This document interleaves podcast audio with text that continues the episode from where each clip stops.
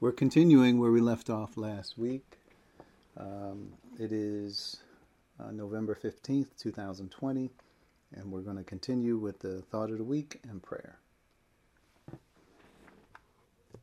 Okay, thought of the week. The greatest enemy to learn the deeper things of God is thinking you already know it all. Paul has insight into the mystery and it is the wisdom we need. No matter how much you how much you know, there is still more to know.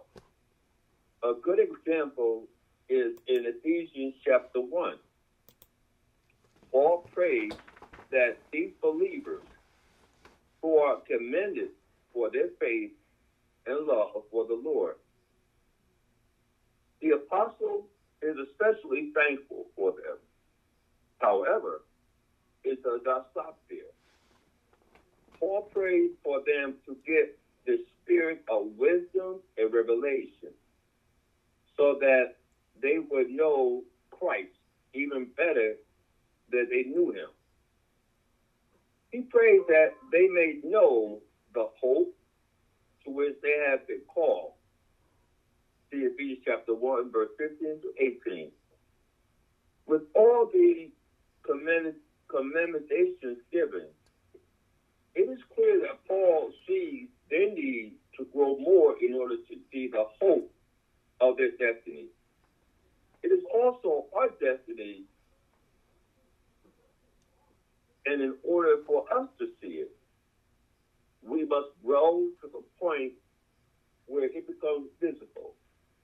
Some will not see what God has prepared for them because they don't they do not think there is another else to be seen.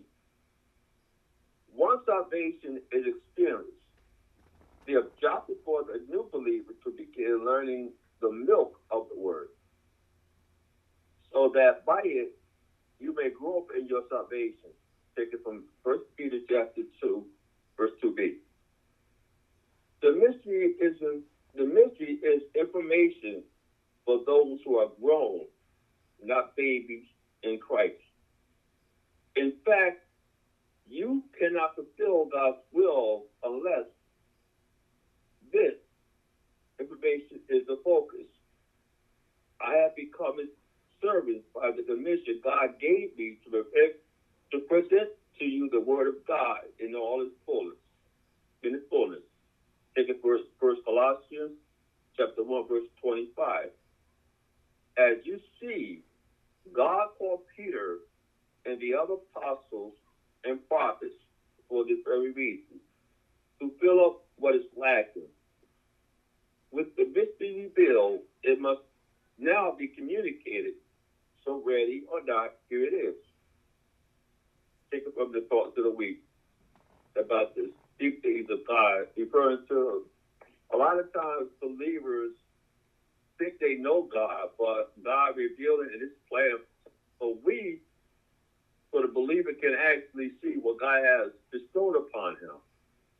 To learn more about His insight, if I have the mind of Christ. So we all have a lot to learn more.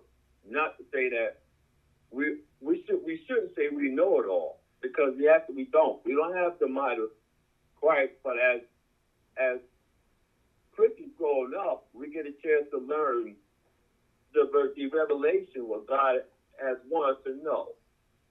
This is what I get out of the thought of the week. Take it from Ephesians and Colossians. So at the top of our service, we have the white leaders of prayer.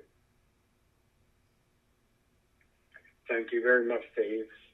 And I will be praying for our families, extended families, um, the local church as well as the worldwide church. Are there any special requests on top of that? Well, the, what we had already mentioned with Corinne and uh, Cliff. Mm-hmm. Um, yeah. Pray for them. Okay. All right. Bow our heads as we come before our Father. Dear Father in heaven, thank you for um, this special privilege to be included in your plan at this time. What an amazing administration this is. And thank you also for this circle of believers that uh, we get to to talk about these deep things of your plan, the deep things of your motivation, and the glory that belongs to Christ, the glory that belongs to us as a result of what you've done for us. And we come before you now with our with our supplications and desires with thanksgiving. Um, again, thank you for the local Waters Truth Church and all of those affiliated with the church and who have been touched by the church in one way or another. Let those seeds germinate and, and take root in Christ and, and grow to the fullness that you have intended for us, to the full stature of the fullness of Christ. I pray also for the body of Christ worldwide that um, just knowing that there, we're not the only believers, that there are believers worldwide also looking into the mystery and the deep things of Christ, to know more about you. And um, want to offer special prayers for Corinne and especially Cliff, as Cliff tested positive for COVID 19, um, and putting their, their family in a, in a state of having to um, you know, work around this and make some changes, and, and health is being uh, threatened, perhaps compromised. And we ask that you would um, heal them, that you would bring safety and restore their family to their full strength. And um, I also want to pray for those who um, are on this call and, and those who have missed this call and would, would love to be here, but the world has, has taken them on a different uh, path this morning. I pray that um, you know our work continues on through the recordings and through the, um, the notes that we share, that it will just become a, a garden um, that is your vineyard, that represents the fruit that we anticipate that we have by abiding in Christ. For you are the vineyard, and you know the fruit that you have planted, and we, we submit ourselves to your will. Not our will be done, but yours. And in Jesus Christ, I pray these things. Amen. Amen. Thank you, Dwight, and Dave as well. Appreciate that. Uh, we are moving forward. Um, John 15 and verse 9 is our scripture focus this morning, and hopefully we can get to uh, through what that uh, uh the notes reveal there. So, in your notes, hopefully, if you could um, let's head head there. So it says in the notes, as we continue to grow, grow in grace, we are beginning to see the integration of the shared singular purpose of the entire Trinity. Each person of the Godhead working together to accomplish the Father's eternal pur- purpose is the perfect synergy. By now, we are seeing our role is developing as well and we can take our place in their hope. While we can absolutely we can be absolutely sure that God will succeed in this plan, there is still one thing that is uncertain. It is what our impact for the Father's plan will be since it has not been fully finalized. God already knows what our contribution will be, but we do not. For us, how will we respond to the hope of our calling, which is still being written uh, as we come to the full knowledge of the truth? If you know these things, your life has immense purpose. There is no pursuit or purpose in the world that compares to the eternal purpose of which we have been called. So, stay the course, fight the good fight of faith while you may think your life is average and even meaningless at times, remember what God thinks of you.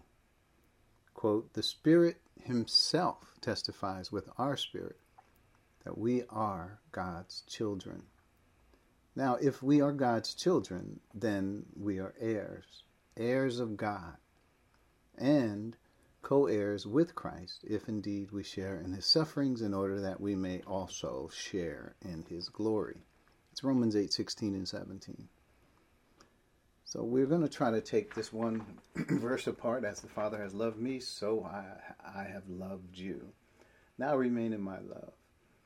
So looking at this first phrase, yes, the Father loves the Son. That should not be something that uh, we have to wonder about. We do know it, what it means. But let's dig in a little more so we can see. Because there is more to think about when it says the Father loves the Son. So I'm going to go to some scriptures here.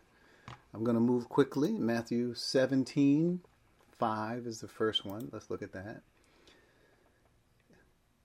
So this was, uh, so it says, while he was still speaking, a bright cloud covered them, and a voice from heaven said, This is Father speaking from heaven. And uh, it says, This is my Son whom I love. There's no doubt that the Father loves the Son. With him, I am well pleased. Listen to him.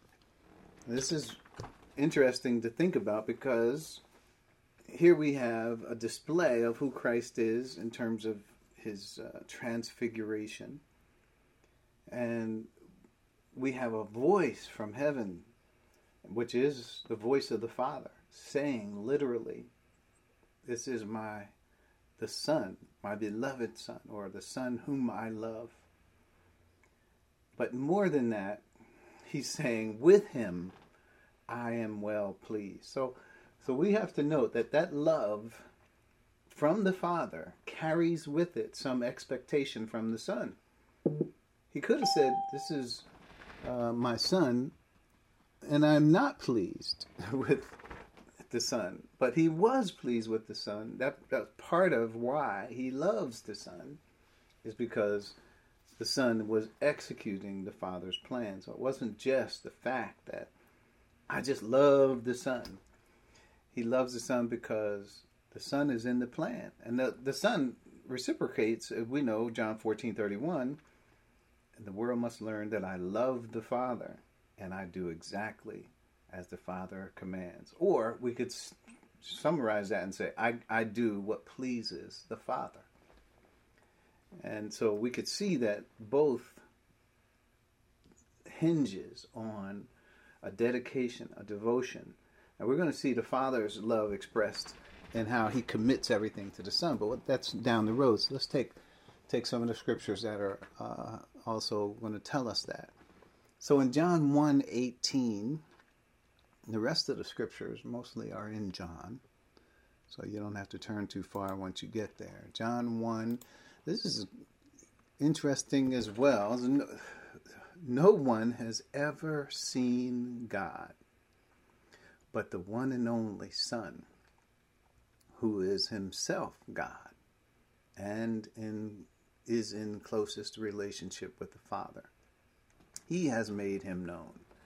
So now you're going to get the knowledge of the Father through the person of Christ. He is the one who is in the closest, or as the King James says, in the bosom of the Father. The closest relationship, NIV translates it, with the Father. And that is to speak of uh, the love. So we, we know that there are other verses that talk about Christ as the image of the invisible God right? and uh, and so forth. That that says that Christ has to be in such a close relationship with the Father. It says the Son is the express image of the Father. In, in other words, the Father is happy and proud to allow Himself to be displayed through the Son. Let's keep going. John three. John chapter 3 and verse 35. It's another verse it says here's this short verse the father loves the son which is what we the verse says uh, as the father has loved me so this verse says the father loves the son and has placed everything in his hands so there's more that's what i meant that there's more to just to say that oh the father uh, loves the Son. Well, we saw we saw that uh, the Father says, "In Him I, I am pleased," uh, he, or the Son is the one who is able to reveal who I am. Right, as He's in the close. No one has ever seen me, but you have seen the Son, and the Son is a perfect demonstration of who I am from the Father. That's what we get. And then this verse is telling us, yeah, I love the Son. Yes, he says, the Father loves the Son. But this is key verse because it says, and has placed everything in his hands. In other words, Christ has the entire purpose of God in his hands. The Father has given that over to the visible person of Christ.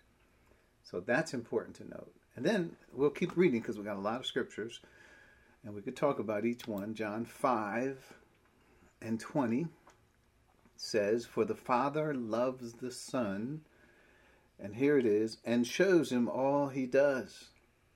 Yes, and he will show him even greater works than these, so you so that you will be amazed.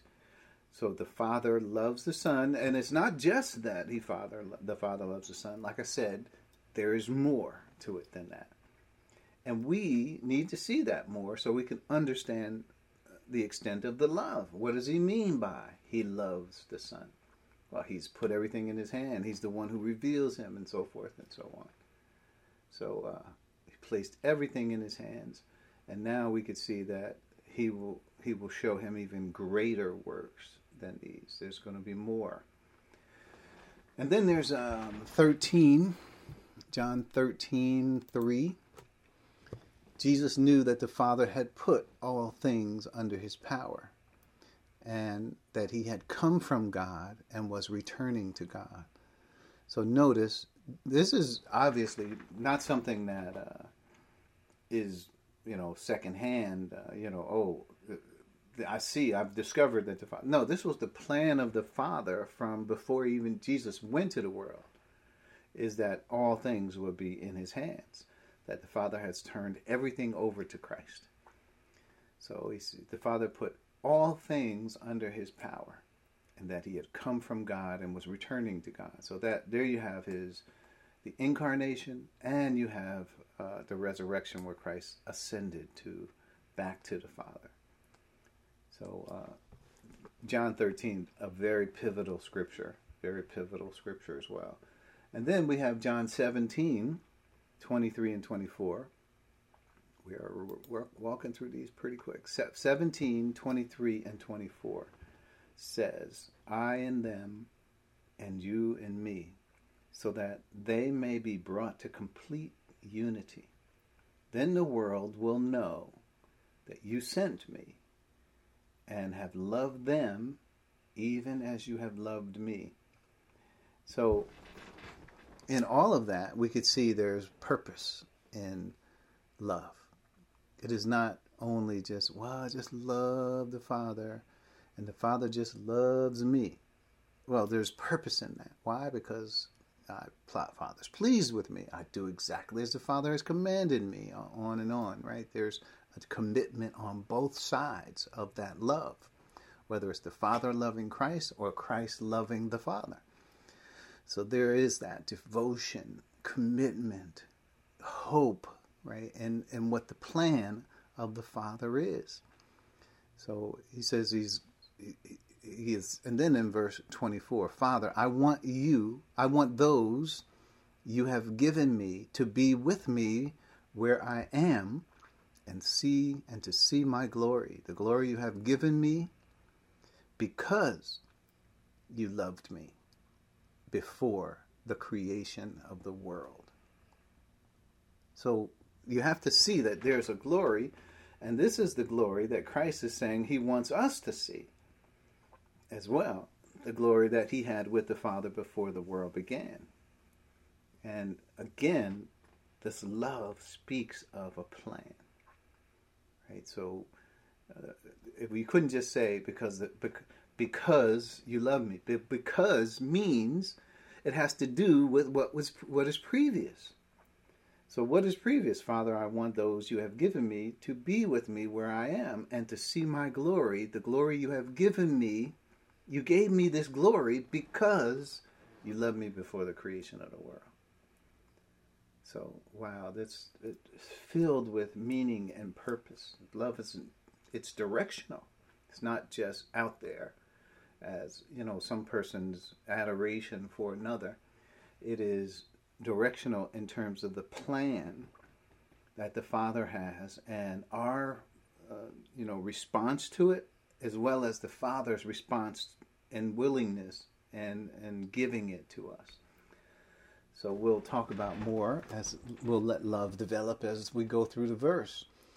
So let's keep going. Let's see. The next thought is the Father loving Christ speaks of his commitment of the plan to Christ. Right? When you say the commit, his commitment of the plan to Christ, it's not just, uh, yeah. So I got a plan for you, but Father committed that by him committing that plan to Christ, it speaks of the Father loving him. Uh, so that's what hopefully you have seen in those verses, right? And then him loving him saying is we see Christ on the ground fulfilling the plan, and the Father says, "In him I am well pleased. I love him." So the way we could say that the Father loving Christ speaks of his commitment of the plan to Christ and that's according to his and here's the verse according to his eternal purpose which, that he accomplished in Christ Jesus our Lord. So if this is the Father's eternal purpose, but he accomplished it. In other words, without Christ, who is, you know, everything hinges on who he is and what he has done, the Father's plan is realized as a result of this. Now, the Father could have said, I'll do it myself. I will just execute the plan. I will come down and die for the sins of the world. I will. No, but the Father says, you know what? I'm going to commit this plan to Christ. And by committing that to Christ, he is said to be loving Christ as a result of it. He loves Christ and has committed all that he has given uh, in regards to his eternal purpose. That's what we ought to know. It's according to his eternal purpose that he accomplished in Christ Jesus. And then there's the Philippians 2:11 which helps us know it's a plan. Actually, we read this in our Q&A sec- session. Philippians 2:11 says, well, we could read the whole thing because just to know the sacrifice of Christ, Philippians 2, 2 6 says, who being in very nature God did not consider equality with God something to be used to his own advantage. Rather, he made himself nothing by taking the very nature of a servant and being made in the human likeness. Now, being found in appearance as a man, he humbled himself by becoming obedient to death, even death on a cross. Therefore, God exalted him to the highest place and gave him a name that is above every name and that at the name of Jesus every knee should bow in heaven and on earth and under the earth, and every tongue, here it is, acknowledge that Jesus Christ is Lord. This last phrase here, to the glory of God the Father. Why is it to the glory of God the Father? It's because it's the Father's plan that Jesus was executing. And yes, the Father is glorified. Why? Because He's the one that has the wisdom and, and, and the, the, the overall plan. That's not to say that the Holy Spirit doesn't have wisdom or Christ did not have this wisdom.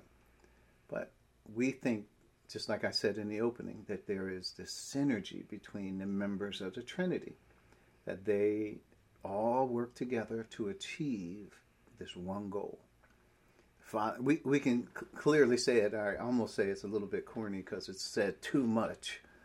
But the Father planned it, the Son executed it, and the Holy Spirit reveals it. I might say it's corny, but it's true. It, it is essentially still the thought. All of those things are absolutely true when it comes to that. So it's not corny. It's just me, maybe. So, so anyway, just to look at that, his eternal purpose is accomplished in Jesus Christ. That to me is the Father has invested in Christ. That's the love of Christ, which goes beyond knowing. That He knows that you might know the height, the depth, the width, the length of this love. To know this love, which goes beyond knowing, and in order that you may be filled to the measure of all the fullness of God. So there's a lot that we can talk about when we think about this love, and each of those verses can go a long way. So let's keep going.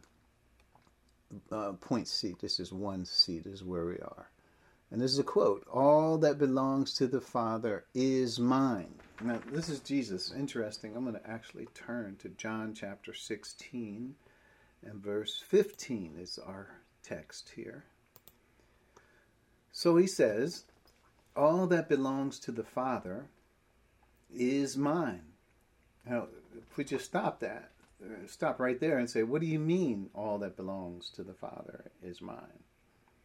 So we could think about in terms of mutual possession because Christ said, Everything I have belongs to the Father. And then he says, All that belongs to the Father is mine. So it's literally to say that whatever the Father has. Well, what does the Father have that Christ has that he says or claims is his? It's his plan. The Father has committed the plan to Christ. Remember, we just said that through Christ, all of these things will be accomplished, right? He's on the back of Christ. All of God's eternal purpose is realized. So Christ is saying, all that belongs to the Father is mine. And that means he has committed the entire plan to Christ. So that is why I said the Spirit will receive from me what he will make known to you. That's why I said, well, that's in the previous verse. If we go back to the previous verse, he says, He, he's talking about He, the Holy Spirit, will glorify me because it is from me that he will receive what he will make known to you. So that's interesting that Christ in verse 15 is making, he's clarifying what he meant in verse 14. So that's what he says. That's why I said what he, what he said in verse 14. So looking at ver, verse 14, you could almost say, oh, okay, all this came from Christ. Christ is the master planner here. Christ, all of this is the plan of Christ. And Christ quickly, he didn't even have to, somebody didn't say, What do you mean? You are the, you know, he will receive and what is your, from what is yours and make it known to us. No, he didn't have to go down that road because he says clearly, All that belongs to the Father is mine. So you ought to know that this is the Father's plan. And if it's that important to Christ, if it's that important to God the Holy Spirit, it it has to be important to us. Mean, this has to be the number one focal point of our lives. I mean, if it was, if it was uh, uh, the focal point of the Father, it was the focal point of Christ. It was the focal point of God the Holy Spirit. He's taken from what is mine, Christ said. Well, what's mine? Well, wait a minute. I got all this from the Father, just so you know. So if you're tired of hearing about the Father's plan, you are missing something seriously important because it is all about the Father's plan and realizing his eternal purpose. That's why this whole thing exists. All you got to do is look around. Look up into the sky. I don't care where you look. All of this is because of the Father's eternal purpose that we're here. So it's all Christ says it's all mine. I, I Father gave it to me. It's on my shoulders. I have to execute this. And that is why the Spirit will receive from what is mine and make it known to you. Why making it known to us? Because now we are united to the person of Christ. As he is, so are we in this world. So now it is the integration of the Spirit that that joins with our spirits that helps us understand that we are indelibly united to the Son of God. As He is, so are we in this world. So everything that's true of Him is true of us. That's why the Spirit has to make known the mind of Christ to us, because it is about who we are as well. We are His body the fullness of him who fills everything in every way. That's Ephesians 1:23. So we have this information because it belongs to us. It's not just, well, let me tell you, this information came from the Father, I'm telling it to you. No, it, it belongs to us. It, you know what? It was not told to Israel. It was not told to Gentiles prior to this. It was not told to angels, it belongs to us. So not only does God give us the Holy Spirit so that the Spirit will guide us into all truth regarding these things because they belong to us. Yeah, all that belongs to the Father is mine. And if it if it's Christ and and he's given it to Christ, then guess what? It belongs to us as well.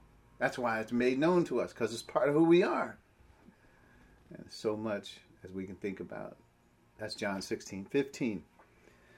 So, as the Father has loved me, point number two says, so have I loved you. So let's start with that uh, phrase. There is no doubt that Christ loved the disciples. No doubt. I mean, obviously, he, he, he provided for them, he protected them, he became wisdom for them whenever they needed it. If it was food or healing or whatever, they saw miracle after miracle from Christ. But it's more than that. Christ is saying, "I love you." It, it's it's but it, it's about fulfilling the Father's eternal plan, right? So, if we look at uh, there's this analogy which we haven't gotten to yet in John chapter 15. I'm going to it. John 15, 13 through 15, which we got a little ways, weeks to go before we get there. But let's just let's lay it out there. Christ makes this statement Greater love has no one than this to lay down one's life for his for one's friends. Now, a, a person would just look at this phrase and think, "Oh, so Christ laid down his life for friends." And he's saying greater love is no one than this than, than, than that, right? Interesting. So if I compare that to Romans, where he says, even though while we were still enemies, Christ died for us. Now, see, that's about salvation. And all of us were enemies when it came to salvation. But listen to what Christ is saying here. It is not that at all. See, on the surface, most people say, see, now that's where a person gives their life for another person. That's love, right? That's not what he's saying. So let's read a little careful, more careful, right? Greater love is no one than this to lay down one's life for his friends. Verse 14. You are my friends. Notice there's a condition here if you do what I command. Well, what, what is that? What what what what do you command? Well, that goes back to the whole mystery age and what Christ was revealing and how it's going to change and what they're going to have to do and well, there's going to be a new age coming, the Holy Spirit's coming, and so forth. You got to do, you got to follow what I command. Right? Love each other, right? Love me, abide in me, and love each other. Right? These are two of the commands that he gives. So you are my friends if you do what I command. So he's going to tell you what the difference is between friend and a servant. Verse 15 I no longer call you servants, because a servant does not know what his master's business. Instead, I have called you friends. This is friends is just another term that he's thrown out there. And what does that mean? For everything I have learned from my father, I have made known to you. Isn't that exactly what we just read in 16, 15? he says all, he says all that the father has is mine that is why i'm telling you the holy spirit will take from what is mine and make it known to you literally he's talking about this specific age and he's telling them you know in all these different ways in turn uh, metaphors similes you know it's like a friend you know nobody can say you know greater love is nobody lay down his life for their friends And you're my friends if you do what I tell you to do. Right? When I've been and if you go back into context, you will see that's what he's been telling them. It's all about this new age information that is going to be a part of the disciples' life going forward. In fact, the, the disciples are going to become the apostles once Judas is replaced with the apostle Paul. And remember, they are the foundation of this new entity called the church. So, so this is you are my friends if you do what I say. Uh, I no longer call you servants because the servant does not know his master's business. The master's business here is the Father's plan. That's the analogy. Instead, I have called you friends, for everything I have learned from my Father, I made it known to you. So that that's you're you're in a different category now. And that category is not just, well, I'm letting you in on the, the deeper things of God. No, you have a right to these things.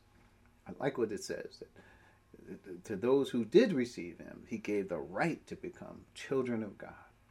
The right because of the baptism of the Holy Spirit. So it's interesting when we see that there's no doubt that that this is the case. That of course he loves the disciples, but no, the love, like we've been saying, is more about direction. It's not just oh, I just love them. No, the love has to do with the direction. So point B, in the same way the Father loved me. This is a re paraphrasing of that. In the same way the Father loved me, so I loved you. And there's just some thoughts I'm going to do. Uh, there's five thoughts on on this going forward. But notice that's what that verse is saying. As the Father has loved me, so I have loved you. In the same way as the Father has loved me. Well, with the same motivation, with the same direction the Father has loved me. Now I'm going to be turning this over to you. So let's look at the first point. The Father loves Christ. And what does that love mean? It means the commitment of the eternal purpose to Him. Now, we we already covered this, but just another scripture that says just that Colossians 2 2 and 3. Not that we haven't read this before.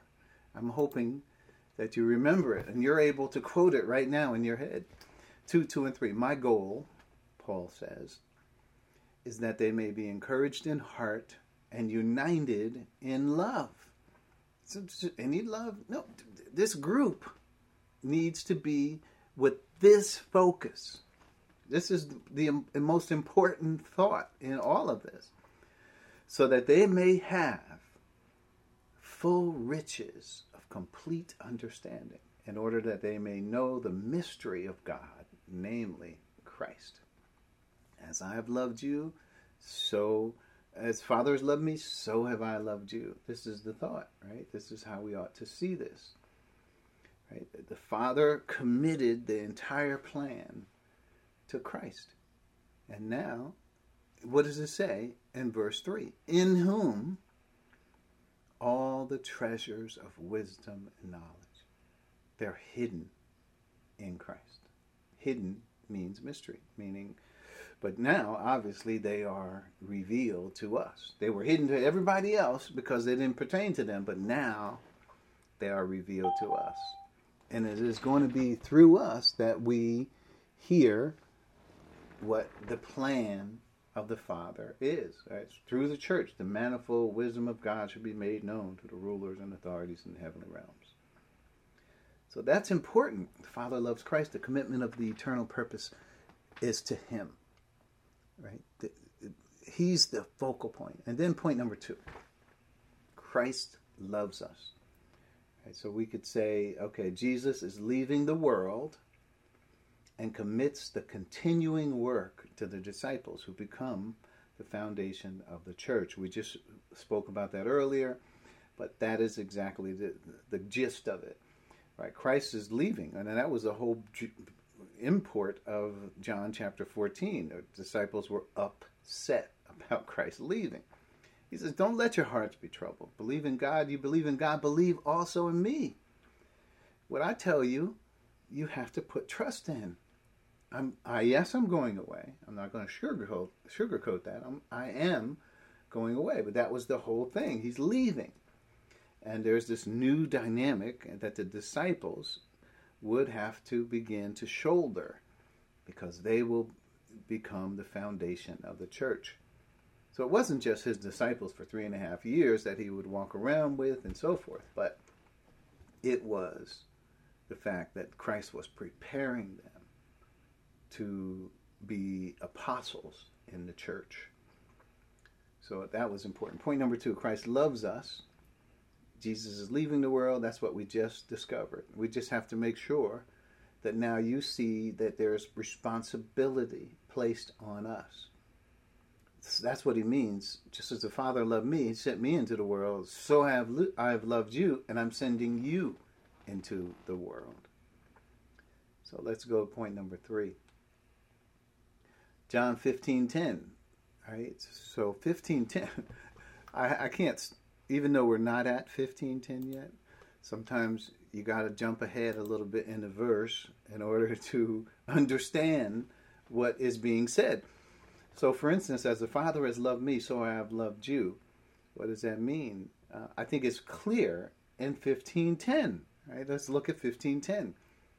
If you keep my commands, you will remain in my love. And here it is just as I have kept my Father's commands and remain in his love. So we're seeing this forwards and backwards.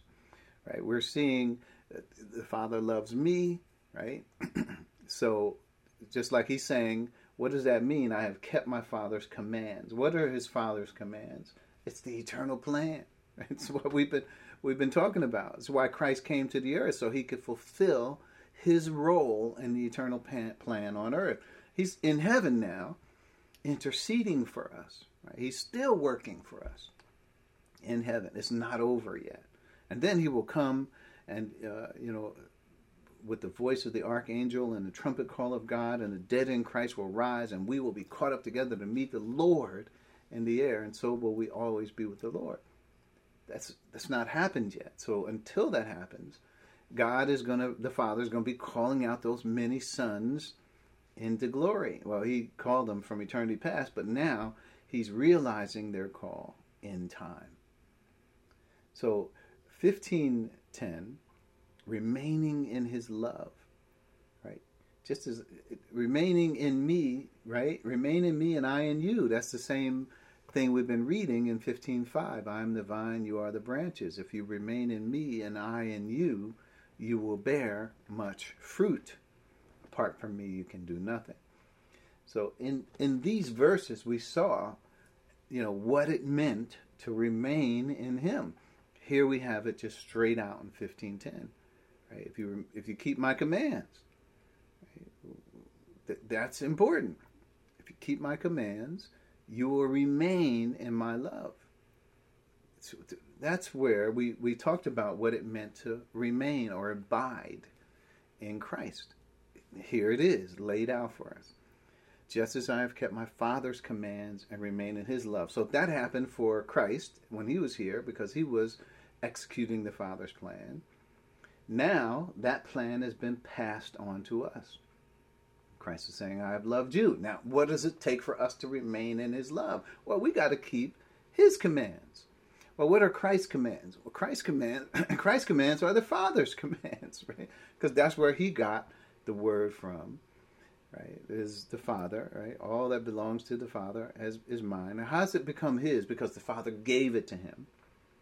Right? The Father has given all things to Christ, right? And now Christ is even the Creator of all things. So we know that everything it says was made uh, by Him and for him.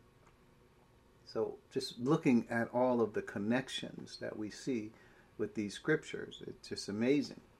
Let's move on. Point number four Love each other as I have loved you. And this is uh, verse 12. So, notice um, we have a command. So, we first it is as the Father has loved me. So, the Father loves Christ. Then Christ says, I'm turning around and now I love you. So what does that mean? That means you have to obey the commands that are in me that come from the Father. And then what is that? Now he turns to us. He says, now, and this is, we're not at this verse, this is verse 12, coming up in the context. Love each other as I love you, as I have loved you. So when we say love each other as I have loved you, verse 12, right, that would follow now. It, the burden is on us. But can we just love any kind of way? Is it any kind of way we think? No, it has to be with the same direction of love that came from the Father, that came from Christ. Now, that love, we're commanded to love each other in the same way. What does that mean? Trust one another, depend on each other, for uh, you are members together. Let's look at Romans 12, 4 and 5. Romans, is our text 12. 4 and 5. For just as each of us has one body with many members, and these members do not all have the same function. So, no, notice it's the body metaphor. Like there's all kinds of different parts to a body that are essential, and we are the different parts of the body. And so we all have our different functions, but uh, we're but we're all one body. So it is in so in Christ, we, though many, form one body. We're one unit, and each member belongs to all the others. So when it says belongs to all the others, that means we are one. Right? You are part of me. I'm a part of you. Right? It's not to say that uh, I'm independent or you are independent. We belong to one another. We have the same purpose ultimately, even though we may have different functions, right? We don't all have the same function, but we have that one singular purpose, which uh, by one Spirit, where we all baptized into one body. So we're all in the body of Christ. And because of that, we should not see each other as different from us. Right? We, we are members of one body. So that's a, a key scripture, I think uh, in our understanding. And then there's uh, 1 John 5, uh, no, it should be 5 in your notes. Please correct that. It shouldn't be 1 John 15. There is no 1 John 15. It's a rough day. 1 John 5, uh, 19 and 20. Let's read it. So it says, We know that we are children of God and that the whole world is under the control of the evil one. So I just want to set the stage for us to understand who we are in this world. So we know uh, the evil one is in the world, the evil one is Satan. But there are also unbelievers in the world, and there are other believers. The believers are part of who we are. Right? There's one. We are one with them. They may be different functioning in functioning different in the body, but we are still one with them. So what does it mean? It means we have to trust what God has uh, given them as a gift. We have to depend on who they are. We can't just function alone. We have to trust. We have to depend on the other members of the body. We have to prefer one another as well like it says in this verse, we are children of God, and the whole world is under the control of the evil one. So, no, outside the body, there is no rapport or camaraderie that we have in the world or with Satan. The only camaraderie, rapport we have is with the fellow members of the body of Christ who are here going through the same sojourn that we are going through, the same pilgrimage we're all we got, to say it bluntly. So we got to take care of one another. That's, that's what command is. Stay. He told the disciples this to say, "Stay together. Don't depart. Don't fragment." Because they were getting ready to go through those roller coasters of emotion, up and down. Oh, Christ is dead now. He's. You heard he was raised. He's raised. Oh my gosh. So they yeah, but he said, stay together, right? Love one another. this is important above all else, Christ is saying, for you to function in this world. And then verse 20. Let's just look at verse 20. We know also that the Son of God has come and has given us understanding, so that we may know him who is true. And we are in him who is true. And and by this is him who is true is the Father, just so you know.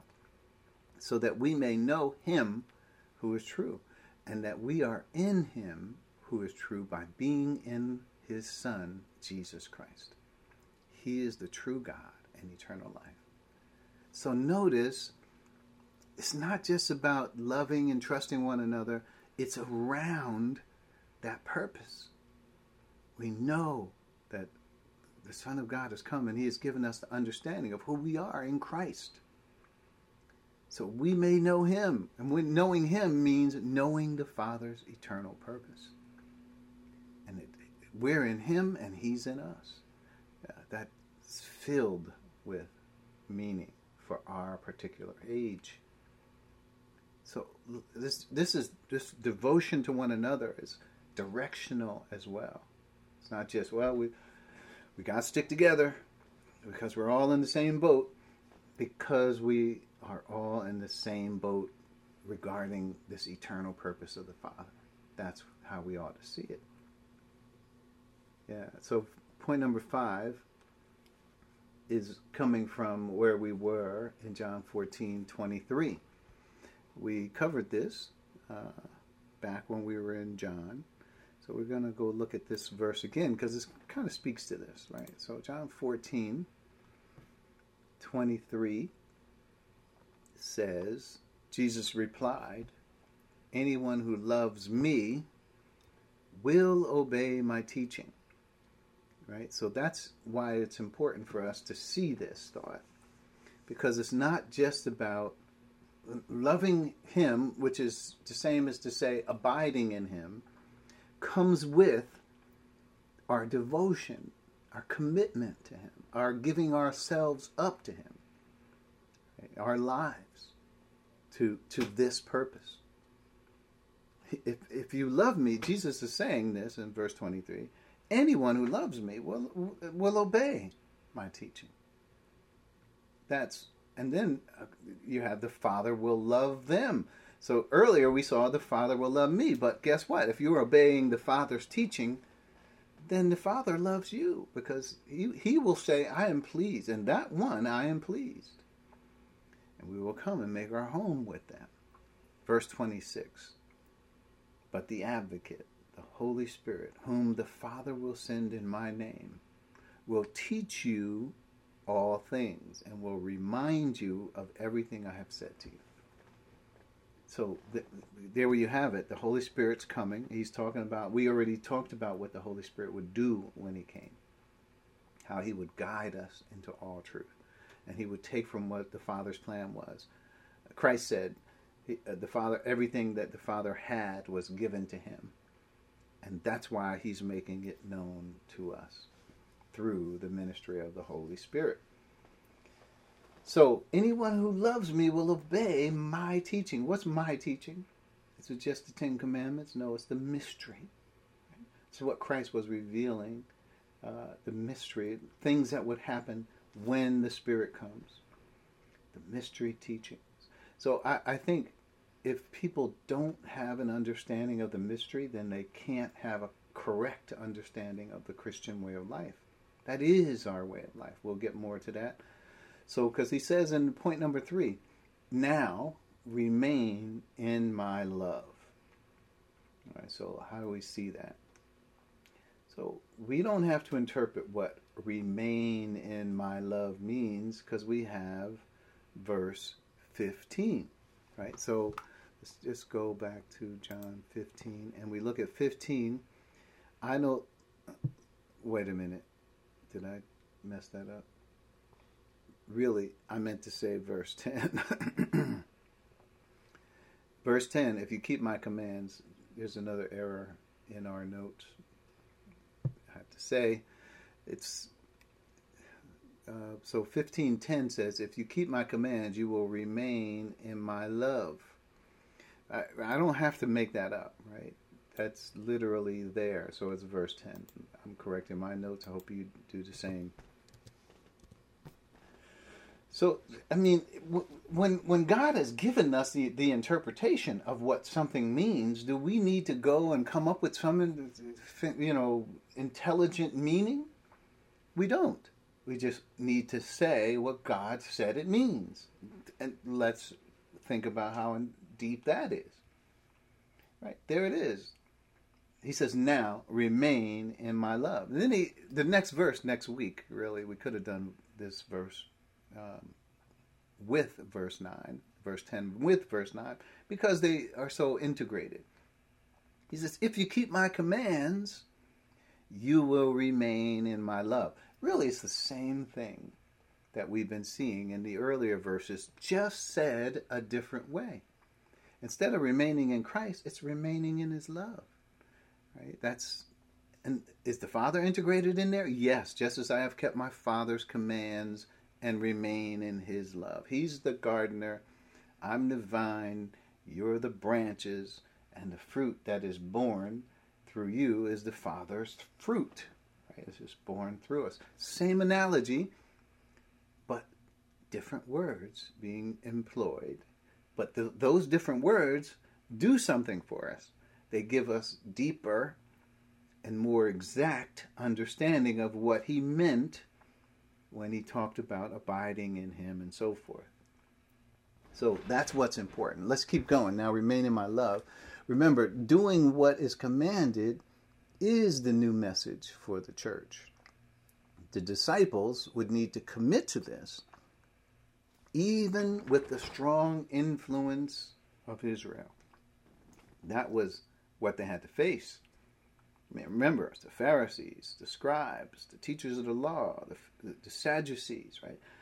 These religious people, the, the religious ruling body in Israel, were going to challenge whatever was said. Now, if you look at Acts chapter 15, you saw that there was great controversy within the church. Right? These, which direction would the church go? They had what they called the Jerusalem Council. And in this council, Acts chapter 15, we read, uh, hopefully you remember our conversations about that. So, uh, 15, 1 through 5, certain people came down from Judea to Antioch and were teaching the believers, unless you are circumcised according to the custom taught by Moses, you cannot be saved. Wow, that's deep. I mean, that's to say, that's a lot. Uh, verse 2 this brought brought Paul and Barnabas into sharp dispute with and debate with them. So Paul and Barnabas were appointed, along with some of the other believers, to go up to Jerusalem and see the apostles and elders about this question. The church sent them on their way, and as they traveled through Phoenicia and Samaria, they were told they told how the Gentiles had been converted. The news made all the believers very glad. Verse 4 When they came to Jerusalem, they were welcomed by the church and the apostles and elders to whom they reported everything God had done through them, the, the mighty works of God. Right? 5. Then some of the believers who belonged to the party of the Pharisees stood up and said, The Gentiles must be circumcised and required to keep the law of Moses. The apostles and elders met to consider this question. Now, the fact that they had to meet and hash this out is not about weakness, it's about strength. Because when there is dissension in the ranks, it needs to be dealt with. We need to call that out. We need to figure out, especially something as pivotal as this. We cannot just let this go. Well, uh, some want to believe that, let them believe it. Others want to believe something else, let them believe it. We're going to just keep the peace. That is not it at all. They needed to have some consensus, especially about these foundational things for the church. I know they prevailed because I am here today and the doctrine is sound, although we still have people who would dissent, even in the face of all of this. Right? they would dissent and say, no, there's got to be some aspects of the law that we bring into the church. There's still people who would want to do that. But yet we have to stand firm, right? That's we're not going to have another council. We're just going to stand, uh, you know, contend for the faith that was once for all entrusted to the saints. So that's important what happened in Acts. That just gives you what you know the disciples had to face. Was there opposition to their message? Yes. Tremendous opposition. And the Jews fought them you know, on every step. Point number C. So remain, stay, abide in Christ's love. Now notice it's Christ's love. Now the love is that is our responsibility as long as we have boots on the ground. And you know what what that's to say is remain now remain in my love, right? And he's going to tell you in the next verse about what it means to remain in his love, but but for now, we just have the phrase remain in my love. We have an obligation. That's what this is. Now, it doesn't say you you know, if we didn't have a choice, well, we wouldn't even need to have the command. The fact that we have the command says that we have responsibility to remain in his love. And we that is part of what our life has to, to be about. So Ephesians 6, 11, and 12, I might as well turn. We're nearing the end here. 6, 11, and 12 says, Put on the full armor of God so that you can take your stand against the devil's schemes. And that was 10. Put on the full armor of God so you can take your stand against the devil's schemes, for our struggle is not against flesh and blood, but against the rulers, against the authorities, against the powers of this dark world, against spiritual forces of evil in heavenly realms. That's our that's what we're doing here. Right? This is normal Christian life for us. And that takes us into point D. This is the Christian way of life, remaining in his love. When I say the Christian way of life, it is what is normal for us. It is, as we would say, uh, par for the course. This is what we are supposed to do as believers with all of the provisions and assets provided us. This is the new way of life given through uh, what happened at Pentecost. So when there's a scripture, I have told you this, 1511, which is the verse after 10, which we'll get to next week. I've told you this so that my joy may be in you and that your joy may be complete. So that my, my joy comes as a result of abiding in Christ or remaining in his love. You might say, uh, you know, like Christ said, my joy is to do the will of him who sent me. So, in the same way, the Christian way of life, what, what do we have? We have joy. We have Christ's joy that is given to us. Or in verse, chapter 14, he says, My peace I leave with you. Not as the world has peace, but I'm giving you a different kind of peace.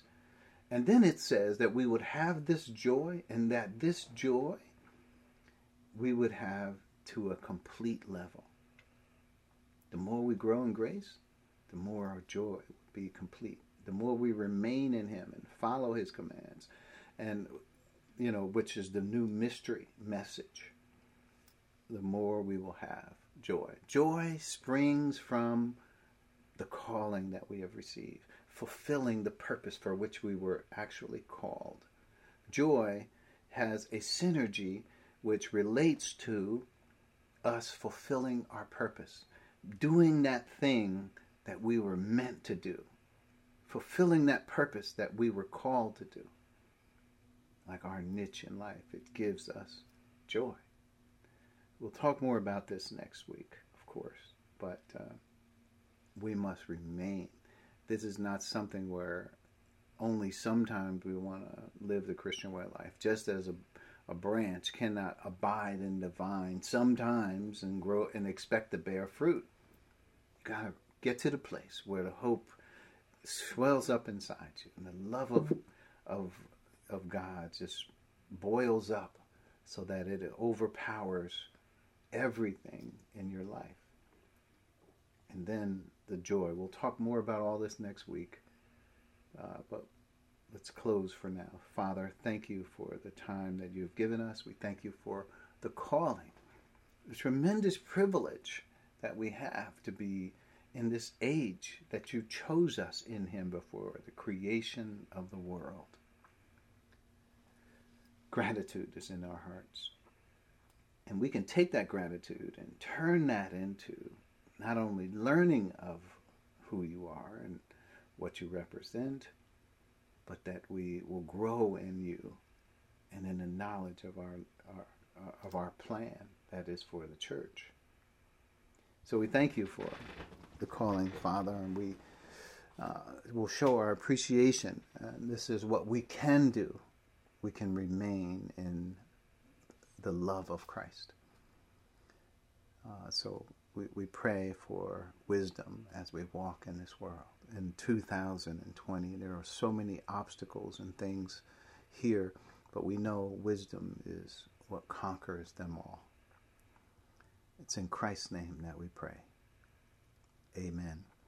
And now unto him who is able to keep us from falling and to present us faultless before the presence of his glory with exceeding joy, to the only wise God our Savior be glory and majesty, dominion and power, both now and forevermore. Let the church say, Amen. Amen. Amen. Amen.